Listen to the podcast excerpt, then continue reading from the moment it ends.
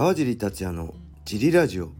はい皆さんどうもです。茨城県つくば市並木ショッピングセンターにある初めての人のための格闘技フィットネスジムファイトボックスフィットネス代表川尻がお送りします、えー、ファイトボックスフィットネスでは茨城県つくば市周辺で格闘技で楽しく運動をした方を募集しています。体験もできるのでホームページからお問い合わせをお待ちしてます。はいそんなわけで今日もよろしくお願いします。えっ、ー、とね沖縄から戻ってきました、えー、今家のリビングで収録してます。娘が、えー、寝室にいて奥さんはシャワー浴びてますね。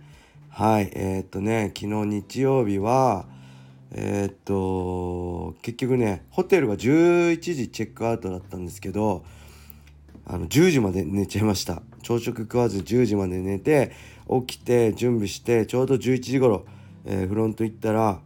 えっとねある方と一緒まあ他のスタッフも一緒にいたんですけどたまたまある方と一緒になったんで、えー、まだね出発空港がね14時だったかな？で11時で3時間ぐらい時間あったんで、えー、ちょっとね僕は国際通りまで行ってもうお土産は買ってあったんですけど娘にねぬいぐるみを買ってきてって言われて買ってなかったんでぬいぐるみ買いに行こうと思っうんですって言って言ったらその人に「あで僕も行きます」ってことで一緒に行ってたんですけど急にめっちゃ雨降り出して「あでもやめましょう」ってそのままタクシーで、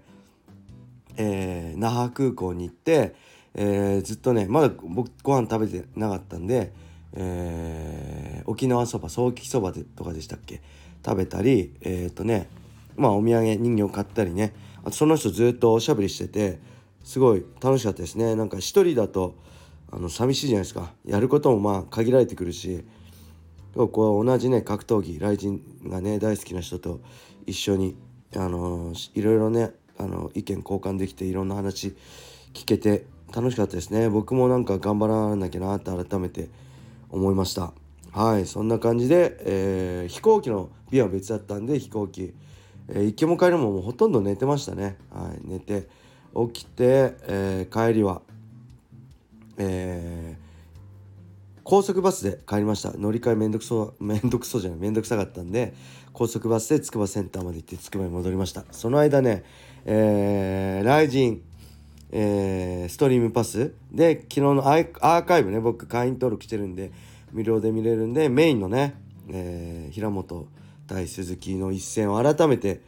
見てました。まあ、改めて見るとやっぱ、まあ、強かったですね平本選手。まあ鈴木選手のタックルがどこまでね、あのー、のレベルなのか置いといても、まあ、しっかりタックルも綺麗でしたし差しの攻防で前回の鈴木千尋戦ではできてなかったことをしっかり対応できてたんであのすごい MMA ファイターとしてはあのすごいレベルアップしてましたね。うん、ただってとこですよね。それ以上期待しちゃうってとこですね。僕らから僕からすればね。はい。まあ、それとは別にそれはもうね昨日のラジオで言ったんで言い忘れてたんですけど沖縄アリーナね。めちゃくちゃいいですねあれ。最近できたばっからしいですね。あのー、聞いた1万人ぐらい入ってこう何ていうんですかこの演出の電光掲示板みたいのすごいこう観客の2階席にあったり縦にあったりね。すごいなんかバスケットボールのコートをメインで使ってみたりこう海外のバスケットアリーナみたいのを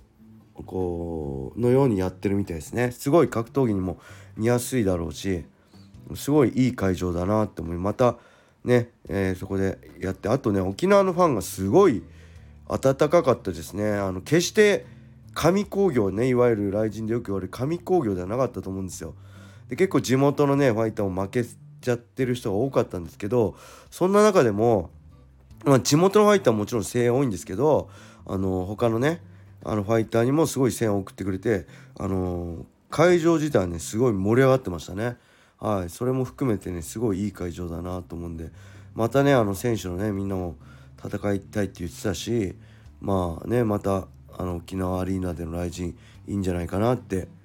えー、個人的には思いました。はいそんな感じで、えー、レターも行きましょう、えー、川尻様お疲れ様です。毎日楽しく拝聴しています。率直な質問です。修羅の国 USC で日本人が勝つために足りない部分は何なんですか、え、抽象的な質問ですいません。泣く。はいありがとうございます。泣くってなってるから結構リアルですね。まあ昨日のね USC ナンバーシリーズねまだ見てないんで、えー、今日ね見ようかとゆっくり見ようかと思ってるんですけどえっ、とねまあ理由はいろいろありますよね。もう規模の問題日本の、ね、アメリカは人口 3, 3倍いるんで、えー、普通に考えても、え、その才能のある選手が3倍いる。あとはまあしっかり自国の選手ね。で自国で盛り上がってるってことね。はい。なんでまあ移動とかもね含めて戦いやすいですよね。僕らが海外で行くでた行ってね飛行機で行って戦うのと日本国内で戦うのじゃやっぱ違いますよね正直。僕はそれも感じましたね USC で戦ってて。えー、まああとね商売としても僕がいつも言ってるのはビジネスとしてね成りが成り立ってる。あのえー、マクレガーのようにね何十億何百億稼げるようになる USC のチャンピオンになればまあ億は普通にねもらえるようになる。何千万ね軽量級フライ級でも何千万稼げるそういう世界と、まあ、日本はねそこまでギャラ正直もらえないと思うんですよね他の日本のローカル大会とかねじゃあ来年はちょっと分かんないですけどねなんでその辺の差もあると思うんですけどまあ一番ね僕はもう思うのはえー、っとね日本人の UFC チャンピオンが1人現れることじゃないかなって思いますね。これはね、えー、僕自身がプロのねプロデビュープロになった時そう思ったんです。まず僕らはね、まあ、僕は一番最初にやったプロ格闘家は桜井マッハ隼人さんだったんであこれは自分には無理だと思ったんですよ。むちゃくちゃ練習してるし半端ない強いしあプロってこういうレベルなんだなと思って僕はもう無理だと思ってたんですよ。でも実際後になって考えるとマッハさんが異常に強いだけでプロのレベルってそんな高くなかったんですよね。でそれが自分であ俺もいけるかもって思ったのは当時総合格闘技トップスで一緒に練習してた、まあ、岩瀬さん。で僕。ああとね、えー、桜井達也さんたっつぁん。マッハさんの弟ですね。と、えー、僕らねやってたんですけどえっ、ー、とね1999年僕が格闘始めて1年後の夏の全日本アマチュアシュートでそのたっつぁんがえっ、ー、と、えー、ライト級65キロかな今で言う。で、えー、2位でプロ昇格したんですよその時ねあたねちょっと申し訳ないですけどたっつぁんにはたっつぁんにもなれるんだったらあ俺でもなれると思ってそれで自信がついてあのその1999年の12月の全日本あ東日本オープントーナメントで優勝してプロ昇格したんですよね。なんで身近になれる人がいればああの人がね USC のチャンピオンになれるんであれば俺でもなれるなっていう正直人間ってそういうとこあるんで僕はそれが一番だと思うんでとにかく一人でもいいから USC のチャンピオンがね日本人から出てほしいな。そしたらトントントンってまあチャンピオンまでいかなくても USC の契約 USC で活躍する選手がねどんどん増えていくんじゃないかなって思います。はい。それではもう一ついきましょう。川地さんお疲れ様です。ラジオネームウォーターポールです。最近 USC を見ていて思うのですが MMA が競技として、えー、成熟度が高まっておりファイターもアスリート、えー、技術も打撃レスリンググラップリング全てトップクラスでないとチャンピオンになるのは難しくなっています。技術を限界まで高めて減量して当然のように勝たなければならない、えー、アメリカでファイターが尊敬されるのが分かります。個人的にはそのうち五輪種目になってしまうのではと考えています。最高レベルの試合が見れる USC は面白いですね。個人的には大井久保選手にフライ級で USC 挑戦してほしいです、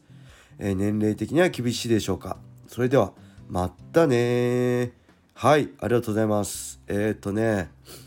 そうですね。もう本当アスリートになってましたね。昔は喧嘩屋っぽいのもいたしね。マスビダルが今いまだにちょっと喧嘩屋っぽい人気でね人気ですけど基本アスリートでなんだろう昔は僕もねなんとか努力すればトップいけるんじゃないかなと思ってたし僕20代の頃はね、まあ、UC 世界的な評価では一応ナンバー3ぐらいには入ってたんでそういうレ僕でさえもねそういうレベルだったんですけど今はねもう本当にあのなんだろうメジャースポーツになったってことですよね、えー、いわゆるまあプロ野球のように努力だけでどうにもならない世界。センスがないと、えー、どうにもならない。努力だけでは到底通用しない。そういう世界になってますね。えー、でバックボーンがね昔は空手レスリングとかねボクシングとかいろいろありましたけど柔道今バックボーンが MMA っていうねファイターも増えてきてるし10代ね20代全般なんであの本当は選ばれた人がトップに行ける、えー、スポーツになってきてますね。僕はそういう中で僕の時代はそこまで厳しくなかったんで選ばれた人たちがやってる中で僕みたいな普通の人が努力と頭使うことでどこまでトップに食い込めるかっていうのを面白くて僕はやってたんですけど普通の人間でもここまでいけますよっていうのを自分で攻略するのがねゲーム攻略みたいなもんですよね。こうすりゃもっとクリアできるんじゃないかとかねやってるのが面白かったんですけど今そういうのもなかなか現状難しいのかなと思うぐらいなんか全てにおいてレベルが高くなってきちゃいましたね。昔は本当にね僕ら新人の頃はじゃんけんでしたがね。グーに対してパー。ねパーに対してチョキチョキに対してグー出せば勝てるって感じでしたけどもうグーもチョキもパーも全部レベル高くてもうアイコンにしかなんないからそこでは勝つにはどうすればいいかってねプラスアルファが必要になっちゃってるんでまあなんかうん大変だなと思いつつそれでもね、えー、別に、まあ、あのね身体能力的にはあの確かに海外のね欧米の選手に比べればあの劣ってるとこあるかもしれないですけど僕はねそれでもね通用すると思ってるし現に堀口選手が UFC フライ級でね今戦えばあのー、トップに全然いけると思うし今ねベラトールのバンタム級でやってますけどまあこの人がねあのー、ウォーターポーズにと扇久保もね来人ねバンタムジャバンタム級ジャパングランプリ制した扇久保が UFC フライ級で戦ったらってもう扇久保は勝ってる相手があの UC 活躍してるし荻久保と同じ時期に TF 出て活躍してた選手が今フライ級のトップなんで僕全然通用すると思いますね。はい。あのー、まあ行く行かないは別にしても、うん、なんであのね前のレターでも言ったように誰かね一人あのー、UFC チャンピオンとして結果出してくれれば僕はトントントントンっていや UFC でね活躍する日本人ファイターが増えていくんじゃないかなって個人的には思います。はいそんな感じです、えー、それでは今日はこれで終わりにします。あなんかね声変なんじゃないですか？変じゃない？僕耳がね今こうなんですか？高山病っていうの？なんか違う？耳があーって高いとこ登って飛行機でね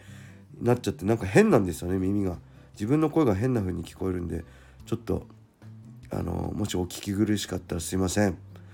はいそれではこれで終わりにしたいと思います。皆様良い一日を。またね